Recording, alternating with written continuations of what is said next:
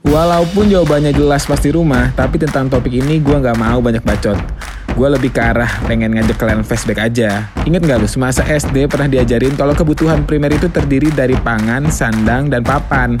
Bukan sandang, pangan, dan sedan. Ya kalau misalkan lu berseberangan pendapat sama gue nggak apa-apa, gue nggak bakal ngejudge. Cuman SD lu jelek aja berarti. Ya, SD 07. Kalau gue sih mobil ya daripada rumah. Pertama nih, harga rumah yang decent dan harga mobil yang decent jauh banget bedanya.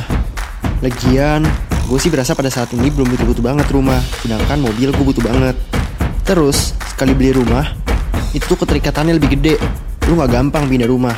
Sedangkan mobil, lu mau bawa ke mana-mana, bisa. Lu mau ganti mobil, gampang.